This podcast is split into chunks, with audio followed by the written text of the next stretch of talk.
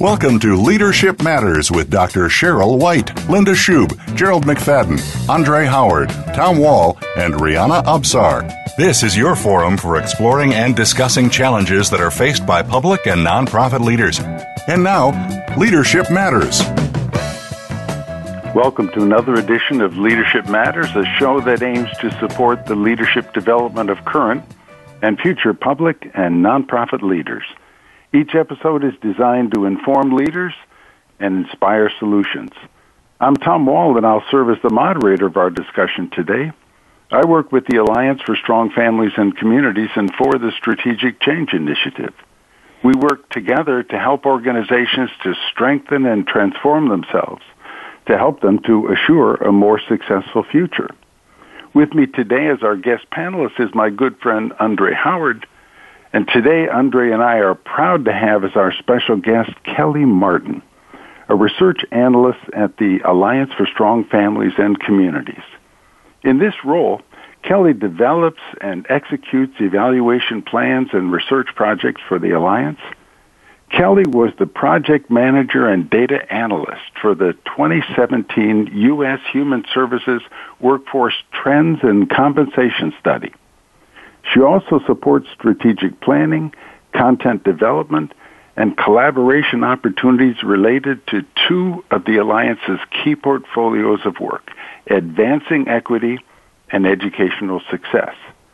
Prior to joining the Alliance in 2016, Kelly was a researcher in the education and psychology departments at the University of Pittsburgh. She holds a master's degree in applied developmental psychology. Kelly, it's good to have you with us today. It's good to be here, Tom. Thank you for having me. You know, Kelly, it's possible that there's no topic of greater interest uh, to leaders in the human service field right now than the topics of recruitment, retention, turnover, and advancing equity. Now, the Human Service Workforce Trends and Compensation Study uh, it's going to prove a rich trove of information that leaders are going to want to access.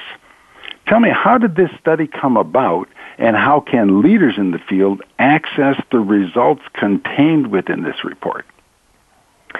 Thanks, Tom. Yeah, uh, it's kind of an interesting story how this recent workforce trends study came about. Um, the Alliance has a long history of doing compensation studies. Um, it dates back um, many years. Um, we know HR professionals in the field are always seeking to benchmark their compensation data against similar positions in the field. Um, but we really we looked at our theory of change and we looked at what we know about best practices in recruitment and retention of, of top talent. And we knew that it goes beyond compensation. We can't just look at the salary data. That's not what recruits and retains top talent to uh, human service uh, providers. So we said, how can we expand this compensation study into something a little bit more meaningful, a little bit more deep? Um, what what stories can we tell? So we reached out to um, our member network. So um, we have a human resources Apex group, um, the Alliance Peer Exchange group that we reached out to mm-hmm. to really say what questions should we be asking in this survey? What are the topics that you as HR stakeholders want to know about? Uh, what information can we gather from our network? Um, and that's really what inspired the new uh, workforce trend study that was um, put out for the first time in 2017. Um, and as the as you were saying, the topics that we focused on: um, recruitment, retention, turnover, and advancing equity. The the questions that we asked within each of those four topics were really co-created with the HR stakeholders in our network. Fantastic. So, how can leaders access the results contained in this report? So uh, folks can go to our website, allianceone.org, um, and you'll see on our website we have a tab that says resources. Um, and if you click on that tab, uh, you'll see the compensation study uh, as the drop-down option. You can click there and you can learn more information about what specifically is included in our compensation studies, um, the positions that we cover, uh, how we break out that data, um, and you can also get a little bit more information about uh, what specifically is covered in the workforce trends report as well. Outstanding. Well, what did the study find about the current recruitment and hiring practices in our field? Uh, so we really opened up with some kind of basic and baseline questions. Um, so, kind of one of the big first key takeaways for us, we found that less than a third of participating organizations uh, have a formal recruitment plan. Uh, so that was kind of an interesting baseline takeaway. And um, as a side note, over 200 organizations participated in this study to inform the report. So we do have a robust sample size of human service uh, nonprofit organizations. So less than a third of participating organizations have a formal recruitment plan. And for those that do have a formal recruitment plan, we were interested to find that some organizations are executing their recruitment plans with little to no budget. Mm-hmm.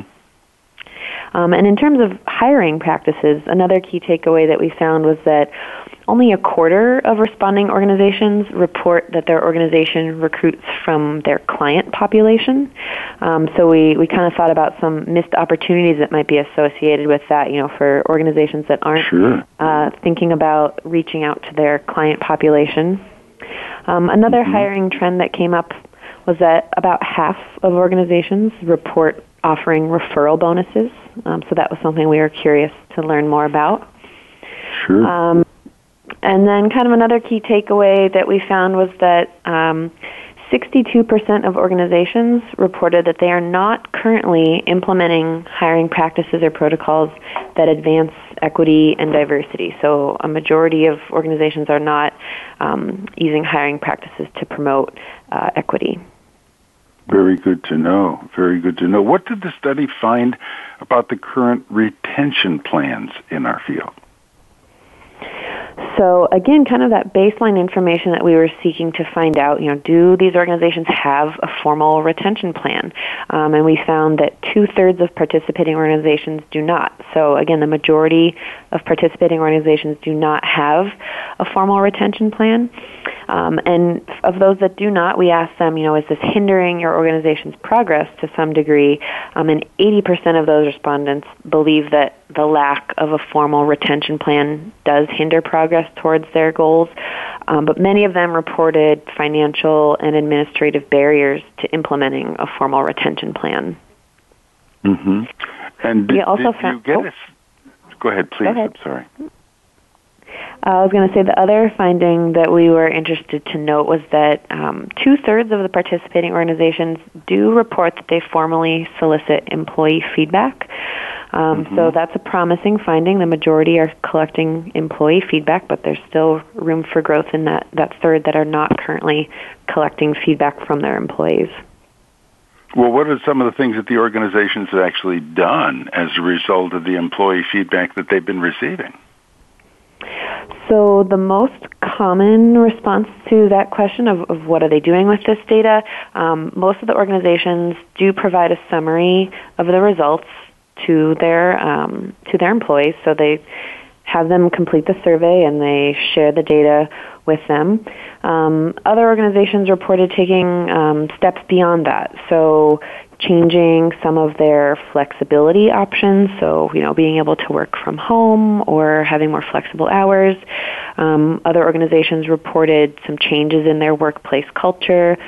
Um, quite a few, uh, about 66 organizations actually reported that based on their employee feedback, they were able to form specific work groups to address some of the issues that came up in their employee feedback Mhm. survey.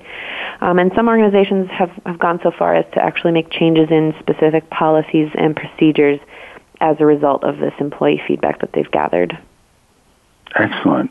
Let's go back for just a minute. Circle back to the Apex group that you were working with to try to help you to frame uh, the questions. And let's look specifically at the whole question of what they were concerned about and what they were looking for you to explore in the area of staff retention. Can you talk to us a little Mm-hmm. bit about that and give us some feedback as to what feedback they gave to you during those conversations? Yeah, uh, so a lot of the HR stakeholders brought up the idea of performance management.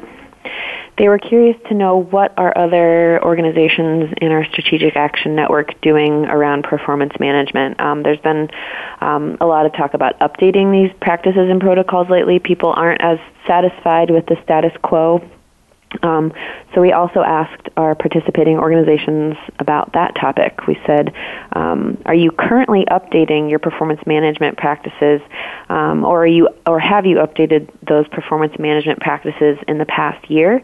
And almost half of the respondents reported that they are either currently updating or have recently updated their performance management practices in the past year. So that was an interesting finding for our HR stakeholders to know that you know they're not alone. They are in a shifting landscape. That half of their peers are also kind of in the same boat as them. Um, and we we wanted to see, and those HR stakeholders wanted to see what the trends were. What are people mm-hmm. doing to update their performance management strategies? Um, so we kind of left that open ended. They they weren't sure, you know, what options can we provide in a survey. Let's just kind of give an open ended question. Um, so we were able to look at those open ended responses and kind of theme them out. Uh, and we found about five themes emerging in people's responses to that question. Um, the largest one was that folks are investing in technology. So over a quarter of the respondents who said that they are updating performance management practices. Over a quarter of those respondents reported that they're investing in technology um, or other efficiency updates to um, increase their performance management process or enhance it. Um, the next theme that emerged around performance management was updating the actual metrics, so updating those performance review metrics. Um, so organizations are updating the specific content. For example, um, some have added in sanctuary competencies. That's a big topic of interest in human services. So if, if we're practicing sure. sanctuary models in our direct service, then you know we should mm-hmm. be measuring that in terms of competencies. Um, a lot of our respondents noted that they're able to connect the performance metrics directly to their job descriptions and duties, so kind of customizing the metrics specific to the job. Mm-hmm. Folks mentioned inc- uh, including organizational values in their performance review metrics, um, and people also mentioned getting really specific around the goals that are set in performance review. So making those goals, you know, that SMART acronym, specific, measurable, achievable, relevant, and time bound. Um, and a couple other themes emerged around performance management. Um, almost a quarter of respondents, 23%, res- reported that they are implementing more frequent reviews. So organizations are moving away from that annual performance review and providing more frequent and more comprehensive review opportunities, so either quarterly or biannually. Uh, some mentioned that they have been implementing 90 day reviews for new employees, and mm-hmm. some also noted shifting to less formal review processes. Uh, so just less formal check-ins, and a few organizations also mentioned that they're incorporating 360 degree reviews. Sure. Um, and then some of the other trends, a couple other trends that emerged were that in performance management they are being more intentional about tying raises to performance, um, and also just an overall increased emphasis on professional development as a standard part of their performance management. Fantastic. Well, that's something that we'll get into in the next segment. But for right now, we need to take a short break. Please stay with us. We'll be right back.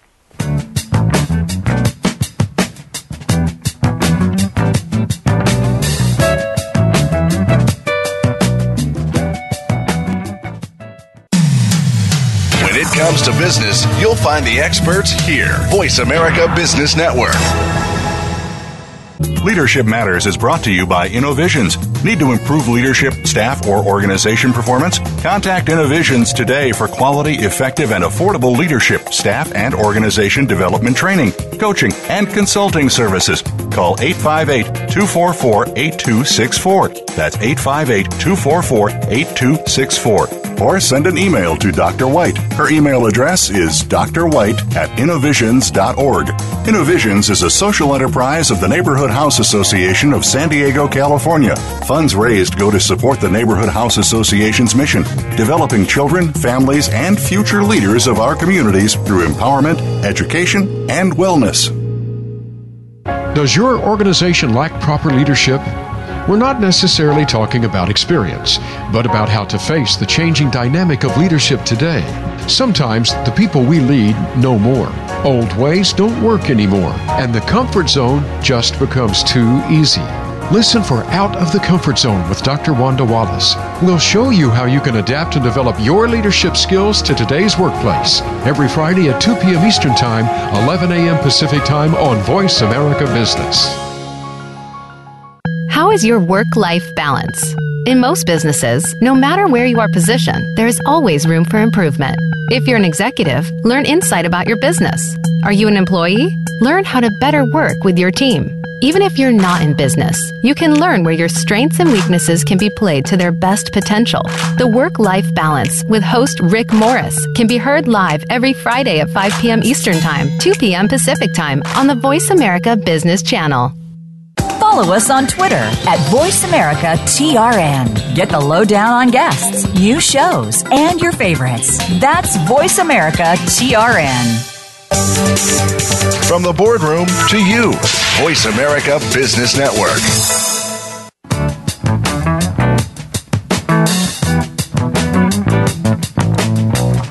You are listening to Leadership Matters with Dr. Cheryl White, Linda Schub, Gerald McFadden, Andre Howard, Tom Wall, and Rihanna Absar. If you have a question or comment about today's program, please call 1 866 472 5790. That's 1 866 472 5790. Or send an email to leadershipmatters at innovisions.org. Now, back to Leadership Matters. We're back. I'm Tom Wall, and with me is Andre Howard and our special guest, Kelly Martin, the Alliance Project Manager and Data Analyst for the 2017 U.S. Human Services Workforce Trends and Compensation Study. In the last segment, Kelly was sharing results from the study on the current recruitment and hiring practices, current retention plans, and effort to seek employee feedback.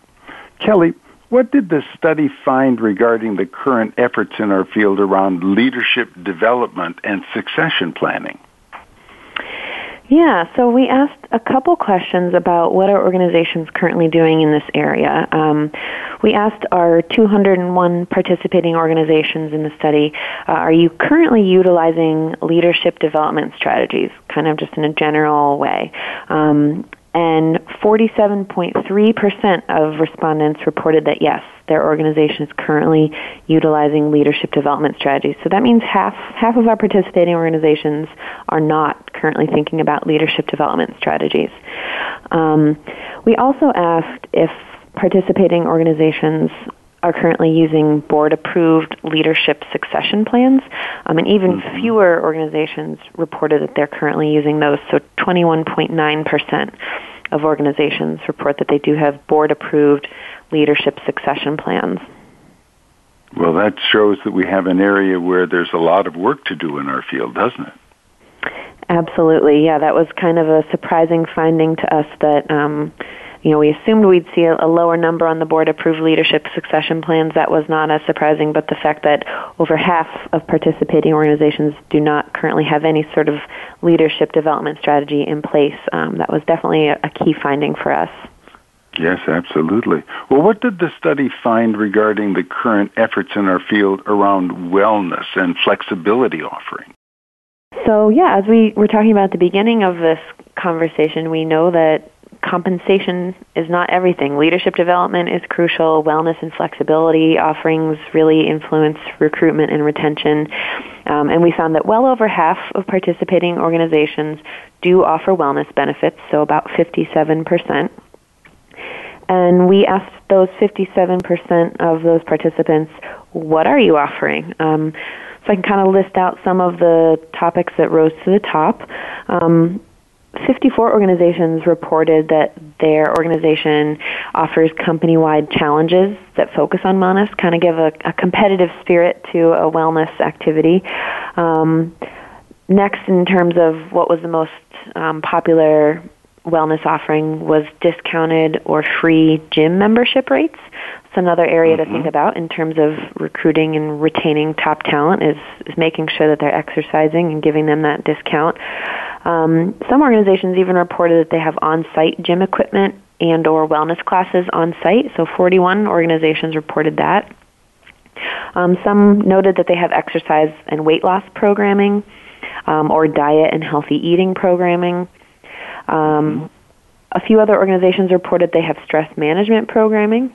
Um, and then finally, uh, about 26 organizations reported that they offer discounts on insurance depending on, you know, participation in, in wellness activities. Sure. Excellent. What did the study find regarding the current goals in recruitment and retention? Yeah, so we asked kind of an open-ended way, what are your top goals in recruitment and retention? Um, and far and away, the biggest theme that emerged was just retention in general. And I'll read some of the quotes that we got that kind of highlight this theme. Um, 42% of our participating organizations um, noted that retention overall is, is their number one goal. Um, people said, keep people reduce turnover, mm-hmm. retain top talent. Um, the revolving door is costing our organization way too much money. Uh, we want to keep therapists after they receive their licensure. We want to bring first year turnover down, uh, reduce turnover in our direct care positions. I'm sure that those quotes resonate with folks who might be listening. Um, sometimes those direct Absolutely. quotes from participants all throughout in the surveys. oh yeah, they mm-hmm. they resonate. Um, so that was the biggest goal that emerged. Um, next goal um, was hiring goals in general. So 42 of our participating organizations said that hiring goals is, is their top goal, um, about 39%. So they want to, um, again, I'll read some quotes here. They want to attract qualified Please. candidates. Um, community hiring, which kind of leads back to the conversation we were having earlier about reaching out to their client population. Mm-hmm. Uh, we want to fill open positions. We want to find candidates that best match the culture. We want to hire the right people. Um, a few people noted specific uh, positions that they're interested in, in meeting their hiring goals. So recruitment of residential youth workers specifically. Um, mm-hmm. And just getting a big enough pool of applicants is also a topic that came up. Um, a few of, of the other themes that emerged in terms of top goals. Um, a few folks recommended that they want to increase salaries and benefits. So they want to um, increase the base rate of pay for direct care and clinical staff, increase salaries and benefits, um, particularly health insurance, keep that uh, at a competitive level, and they want their salaries to be competitive. Something that we hear is, you know, human service nonprofits have to compete with healthcare, so they want their salaries to be competitive there. Um, another theme that emerged when we asked about what are your top goals in recruitment and retention um, speaks to the topic we were just talking about, so training and leadership development. So about 14% of organizations noted that this is their top goal in terms of recruitment and retention. They want to be able to create a clear development plan for employees, provide strong individual training and development opportunities, um, and they want to make sure that employees are equipped with the knowledge and tools they need to do their job before they are expected to carry the full caseload. So making sure that their staff are set up for success.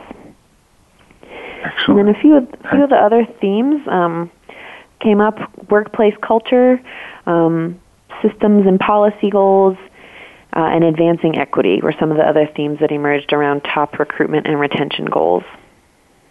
Excellent, excellent. Well, you know, everybody's interested in turnover. Mm-hmm. And of mm-hmm. course, retention is a topic that is intertwined with turnover, but turnover has been a discussion topic all on its own. What did the study find are some of the top reasons for turnover?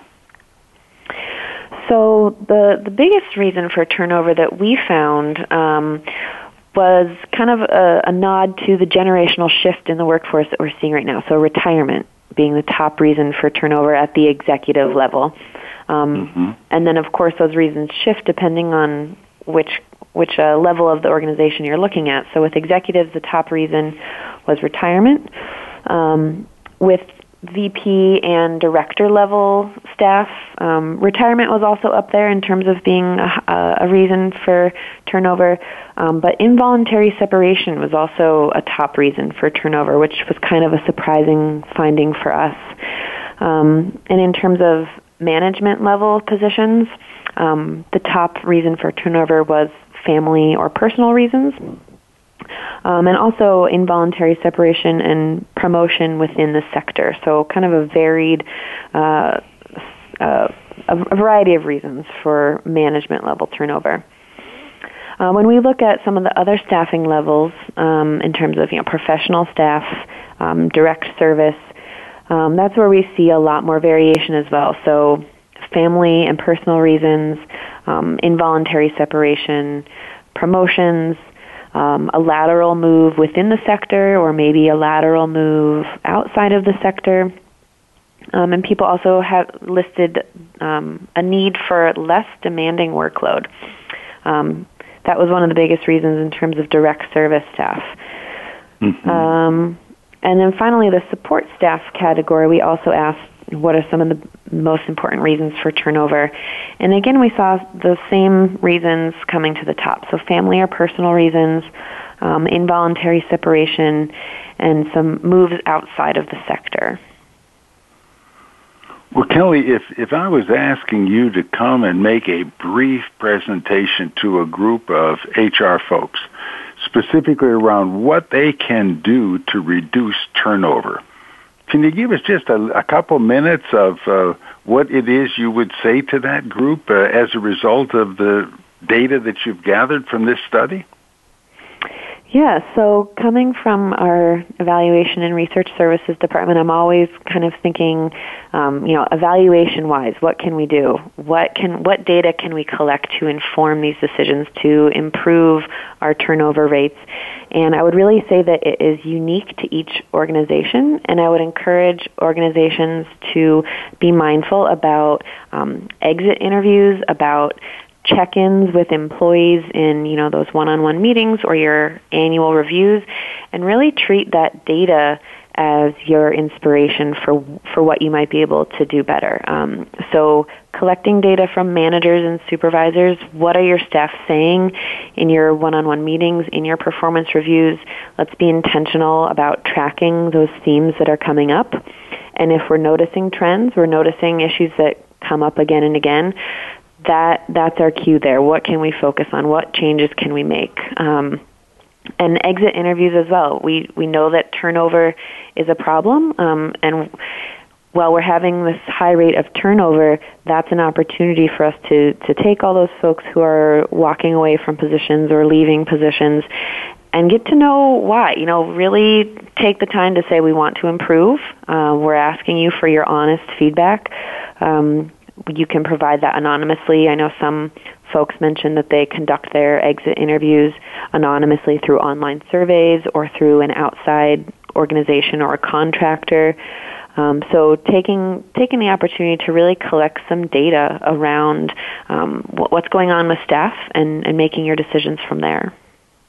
Outstanding. Let's take a break here. Short break. Please stay with us. We'll be right back.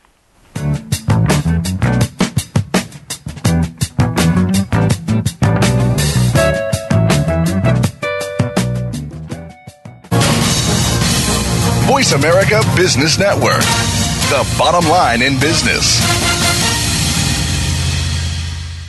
Leadership Matters is brought to you by Innovisions. Need to improve leadership, staff, or organization performance? Contact Innovisions today for quality, effective, and affordable leadership, staff, and organization development training, coaching, and consulting services. Call 858 244 8264. That's 858 244 8264 or send an email to Dr. White. Her email address is drwhite at innovisions.org. Innovisions is a social enterprise of the Neighborhood House Association of San Diego, California.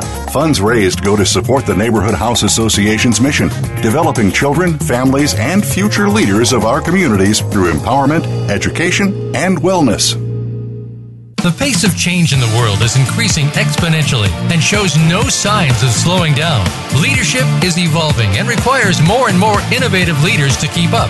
Innovative Leaders Driving Thriving Organizations with Maureen Metcalf features interviews with global business leaders, thought leaders, and academics in a wide range of industries. Proven concepts and tools may be applied to build your organization and deliver sustainable success. Tune in every Tuesday at 2 p.m. Eastern Time, 11 a.m. Pacific on Voice America Business.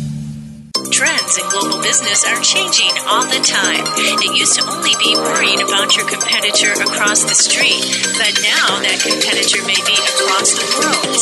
On Global Business with Mahesh Joshi, we discuss the trends in global business, plus issues and solutions that business leaders face today. Each show is guaranteed to teach you something that you didn't know before about global business. Listen live every Wednesday at noon Eastern Time, 9 a.m. Pacific Time on the Voice America Business Channel. Think you've seen everything there is to see in online television? Let us surprise you. Visit VoiceAmerica.tv today for sports, health, business, and more on demand 24 7. When it comes to business, you'll find the experts here. Voice America Business Network.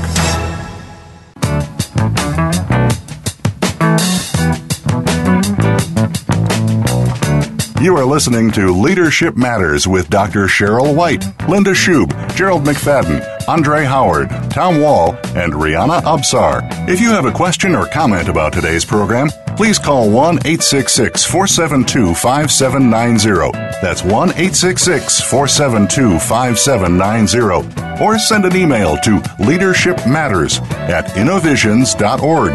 Now, back to Leadership Matters. We're back. I'm Tom Wall, and with me is Andre Howard our, and our special guest, Kelly Martin, the Alliance Project Manager and Data Analyst for the 2017 U.S. Human Services Workforce Trends and Compensation Study. In the last segment, Kelly was reviewing the results on leadership development and succession planning, wellness and flexibility offerings, and turnover.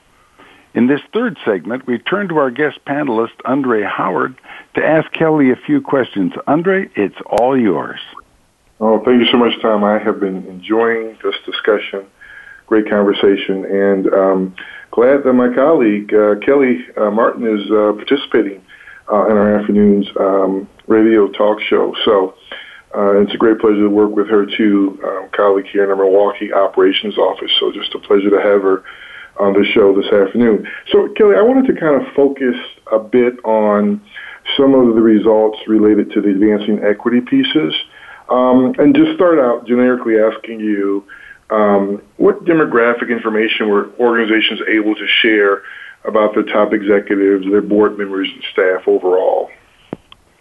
Yeah, so great way to open this conversation, Andre. We we realized as we were developing this survey with the HR stakeholders in our network that uh, we really can't just dive in and ask for the data first. We first have to get a better sense of what data do our organizations have? What are they tracking? What are they able to share with us? Um, and as you might imagine, um, what they were able to share kind of varies greatly depending on what specific data points we were interested in um, and who we were collecting that data about. Um, so we asked kind of the full gamut of are you able to provide age data, gender, racial ethnic identity, sexual orientation, disability status, military and veteran status, immigrant status, and uh, languages spoken other than English. For all those different demographic variables, we asked if they're able to provide that um, at a few different levels. Are you able to provide that demographic data for your top executive? Are you able to provide that data for your board members? and are you able to provide that data for your staff? Uh, the biggest takeaway that I would say um, was that we do not have a lot of information on board members. So um, our participating organizations were not able to respond demographic data around their board members at very high rates at all. Um, the highest rate that we got in terms of board members, 47% were able to report the gender identity of the board members for their organization, um, and 46% were able to report the racial and ethnic identity. Um, but yeah, oh, none none of those demographic data points were able to be reported over the 50% level for board members. So that was an interesting finding for us. Um, the numbers are a little better, of course, in terms of top executives and staff.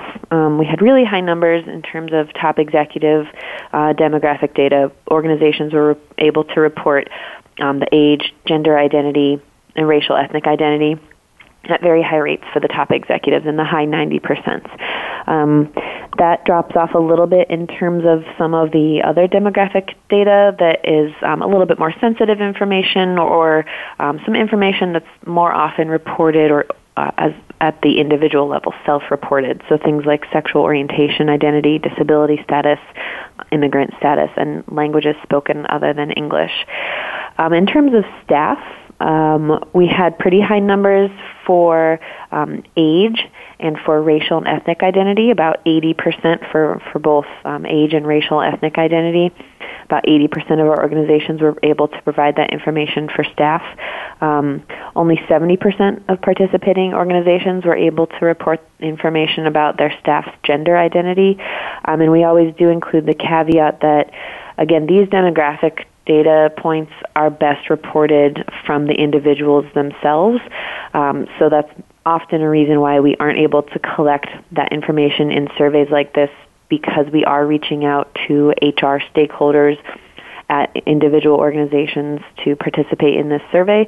So they might not always be in a position to have that data or be able to report it on behalf of their staff, their top executives, and their board members. Wow. So in terms of, you know, I, I typically will get the question back when I start to ask folks to identify themselves in terms of race or age, sexual orientation. I get a little pushback in terms of, well, why do you need to know that information? Um, can, can, you talk a little bit more about how open or how not so open folks were in terms of sharing this information, and why do you consider this to be important information uh, to collect and to really uh, start to track, uh, particularly in our sector? Yeah, so that's a great question. Um, one of the most important topics that we focused on around this area of conversation is um, measuring the degree to which staff represent clients served. Um, and we know that that is, is a key topic in terms of advancing equity. Um, being able to meet your direct service provision goals, uh, we know is, is significantly increased when your staff represent the client served, when they're able to truly connect over similar lived experiences. Um, so that was an area that we really honed in on in terms of demographic data. We asked um, the participating organizations in the survey to tell us about their human resources talent metrics in terms of are you capturing demographic information about your staff? And if you are, how are you using that? Um, are you using that to measure the degree to which your staff represent your clients served? Um, are you using that data to measure the degree to which your clients are? I'm sorry, measuring the degree to which represents clients served, and using that in terms of recruiting efforts. So, are you saying? Here's the data that we have about our staff. We know it doesn't match up with the clientele that we're serving. Can we use this gap to help us identify some of our recruitment goals? So some of the data points around around this topic. Um, nearly 80% of participating organizations report that they do capture demographic information about their staff. And then when we break that down, um, about 33%, about a third of participating organizations report that yes, we do capture demographic information about our staff, um, but not the degree to which that re- represents clients served. Um, about 11% reported that yes, we do measure the degree to which our staff represents clients served. And then about a third reported that yes, we measure the degree to which staff represent clients served, and we do use this information in recruiting efforts. So I think that we would like to see that number increase from a third to, to a much higher number, that, that they're not only collecting that data, but they're using it to inform their recruitment efforts. Sure, absolutely, very important. So yeah, so keeping our eyes certainly on those numbers are important. Uh, in terms of, you talked a little bit about capturing some data around uh, women uh, and persons of color in executive positions. Um, can you speak to where women stand uh, in terms of executive positions? I know, you know, um, th- there seems to be some equalizing at that level, but I think um, the pay inequity probably is a much more uh, accentuated point there. But did your survey find out anything that uh, was an aha for women who are in executive roles?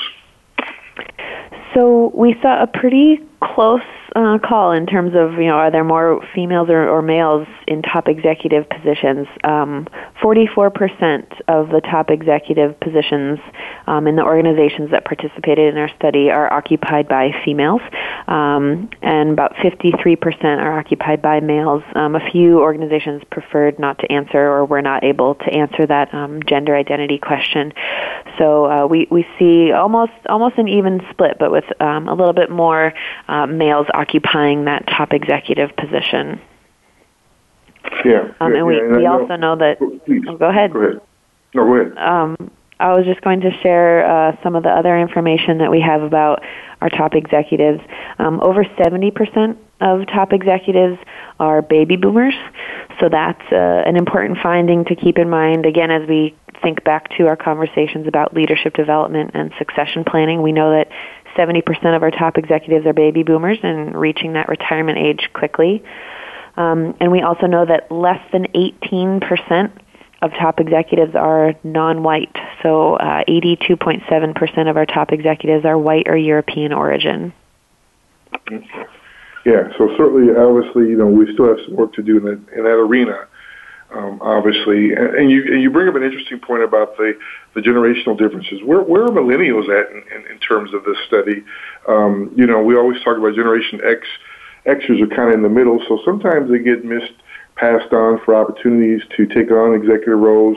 But are millennials um, showing an increase of sorts in taking over uh, some of these executive level positions, or uh, is it just about where where it's been in, in past? Um, only 1% of top executives are, are, categorized as millennials, so there's lots of room for growth there. Um, we do not have a specific breakdown of millennials in terms of actual staff workforce, um, but we, we do have a little bit of information around um, millennials serving on boards. So it's another area where the younger generation can have an impact and influence on an agency.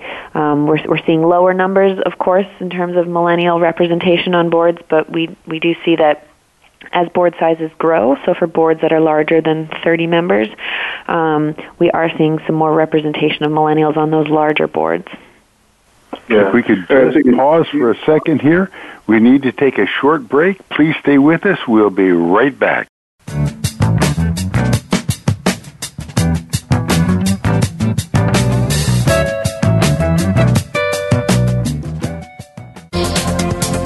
Business community's first choice in Internet Talk Radio, Voice America Business Network.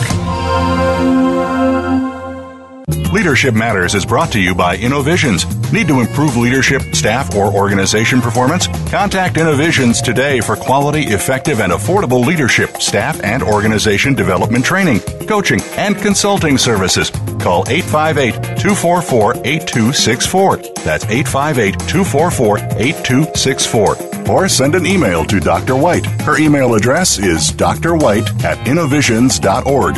Innovisions is a social enterprise of the Neighborhood House Association of San Diego, California.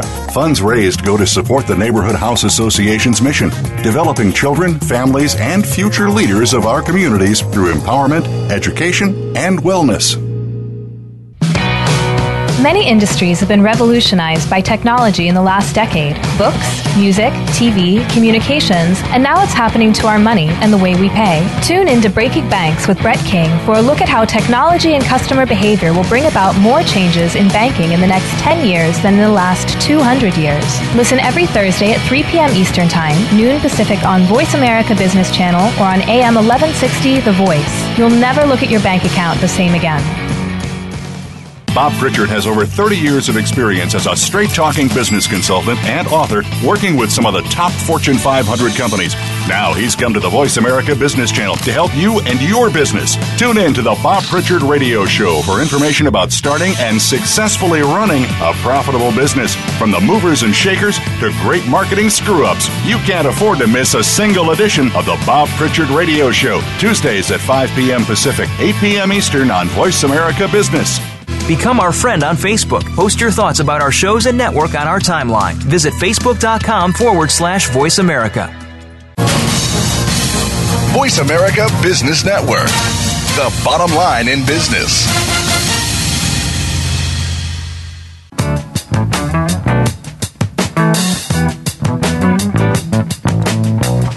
You are listening to Leadership Matters with Dr. Cheryl White, Linda Schub, Gerald McFadden, Andre Howard, Tom Wall, and Rihanna Absar. If you have a question or comment about today's program, please call 1 866 472 5790. That's 1 866 472 5790. Or send an email to leadershipmatters at innovisions.org. Now, back to Leadership Matters. We're back. I'm Tom Wall, and with me is Andre Howard and our special guest, Kelly Martin, the Alliance Project Manager and Data Analyst for the 2017 U.S. Human Services Workforce Trends and Compensation Study. In the last segment, Andre and Kelly were discussing issues related to advancing equity that appeared in the study. Kelly, uh, in this last segment, we usually like to turn to our special guests and ask them to offer some advice to leaders and practitioners in the field. So, Kelly, what advice can you offer to leaders in the human service field that you derive specifically from the results of the 2017 U.S. Human Services Workforce Study? Great question, Tom. So I think um, the place where I would recommend folks can begin is really at that simple baseline level that we've been talking about kind of at the outset of some of these segments. Um, so ask yourself the question do we have a recruitment plan at our agency? Do we have a retention plan? Do we have a leadership development plan or succession plan? And that is a great place to start. If you don't have those things to begin with, um, I think just taking the time to talk with your leadership team about what would that plan look like even if you're you're dreaming big even if you're you don't have the budget to work with starting to get some of those goals down in writing and thinking about what can we do with with little to no budget um, which is a finding that we we found from some of our organizations. They are able to implement informal things in terms of recruitment and retention strategies with little to no budget. Um, getting some of those goals down in writing in a formal plan even if it's a couple pages at first, something simple, something to begin with, um, is, is, a first step that I would recommend. Um, and getting feedback from your staff as part of that process, being vulnerable, being open, reaching out to staff and saying, you know, we found that we we don't have X, Y, and Z in place. We we are looking to um, other organizations in our field that do have those things, and we're also looking to you all. What what would encourage you um, to to stay at this organization? What should we be including in our recruitment and retention and leadership development plans? So, including your staff and, and getting kind of a, a quick start on something as simple as a couple page plan outline. Good, good. Were there any surprises that you found in the results from the 2017 Human Service Workforce Study? Um, yeah, we had a few surprises. Um, one thing that I, I found surprising was um, the fact that for the organizations that are not taking steps to advance equity in terms of their hiring protocols and practices, um, and you know just organizational culture in general. We asked those organizations that that aren't thinking about advancing equity. We said, you know, is this hindering your organization's progress towards its goals? The fact that you are not thinking about how to advance equity. Uh, and a large majority of those organizations reported no. They don't believe that their that their lack of focus on advancing equity is having a negative impact on their organization's goals. Um, and, and this is something that um, maybe they're just not as aware of or they're not thinking about as much, but we do know the research shows us that organizations that are focused on advancing equity have better outcomes. So we we would like to convey that there's there's lots of ways that your organization can focus on advancing equity. Um, we kind of break it down at four levels. So you can focus on advancing equity at the staff or the individual level. Um, so staff trainings or learning opportunities around historical trauma, refugee or immigrant experiences, white privilege, things like that. That's that's kind of the base level, staff or individual level. You can also focus on advancing equity at the programmatic service or client level. Um, so cultural humility or culturally relevant practices. Uh, you can also advance equity at your organizational level, so equitable hiring practices, prioritizing minority owned businesses and vendors and suppliers, um, other company wide policies or initiatives. Um, and you can also focus on advancing equity at the policy level, so local, state, or federal policy or advocacy work. Excellent, excellent. The whole idea of advancing equity is really just emerging uh, in terms of our understanding of its absolute importance if we want to be successful, if we want to be effective uh, mm-hmm. in the mm-hmm. field. So I, I, thank you for highlighting that and focusing on that. If mm-hmm. you were to be picking just one thing that you want to leave uh, our listeners with today, just one concept that they would put in their pocket and think about later, what would that one idea be, Kelly? Hmm, it's a good question. Um, I think a, a, topic that's come up a lot recently with, with this study and, and other work in our field is the topic of empathy and mm-hmm. how can we weave empathy into everything we're doing? How can we focus on the end user's experience, whether that end user be the clients we are serving, or in this case, when we're talking about workforce trends, um, having empathy and getting a better understanding of your staff's experience. Um, so, whether that be, um, as we talked about, some of those performance management strategies, how can we weave more empathy into that experience? How can we get a better sense of what matters to our employees in terms of professional development, in terms of what um, wellness and flexibility or retention offerings matter the most to them. Um, taking taking the time to, to build empathy for our, our workforce is, I think, a, a crucial first step in, in any sort of workforce trends undertaking. Fantastic. Great, great advice. Now, before we conclude, though, I have to ask you one more time how can our listeners gain access to the 2017 U.S. Human Services Workforce Trends and Compensation Study? Great question. I'm glad you asked. So again, folks can go to our website, uh, Alliance One. That's the number one org, um, and you'll see that we have a tab that says resources. So clicking on that resources tab, you will see the compensation study, and again, you'll find more information about what specifically is included in the compensation and workforce trends study. Uh, we've talked typically today about the workforce trends themselves, but you'll also be able to see um, the compensation study contents, what positions are covered, and, and how do we break out that compensation data. Fantastic. Well, unfortunately, that's all we have time for today. Our thanks to Andre Howard and our special guest, Kelly Martin. Please join us again next time when we'll offer another episode of Leadership Matters.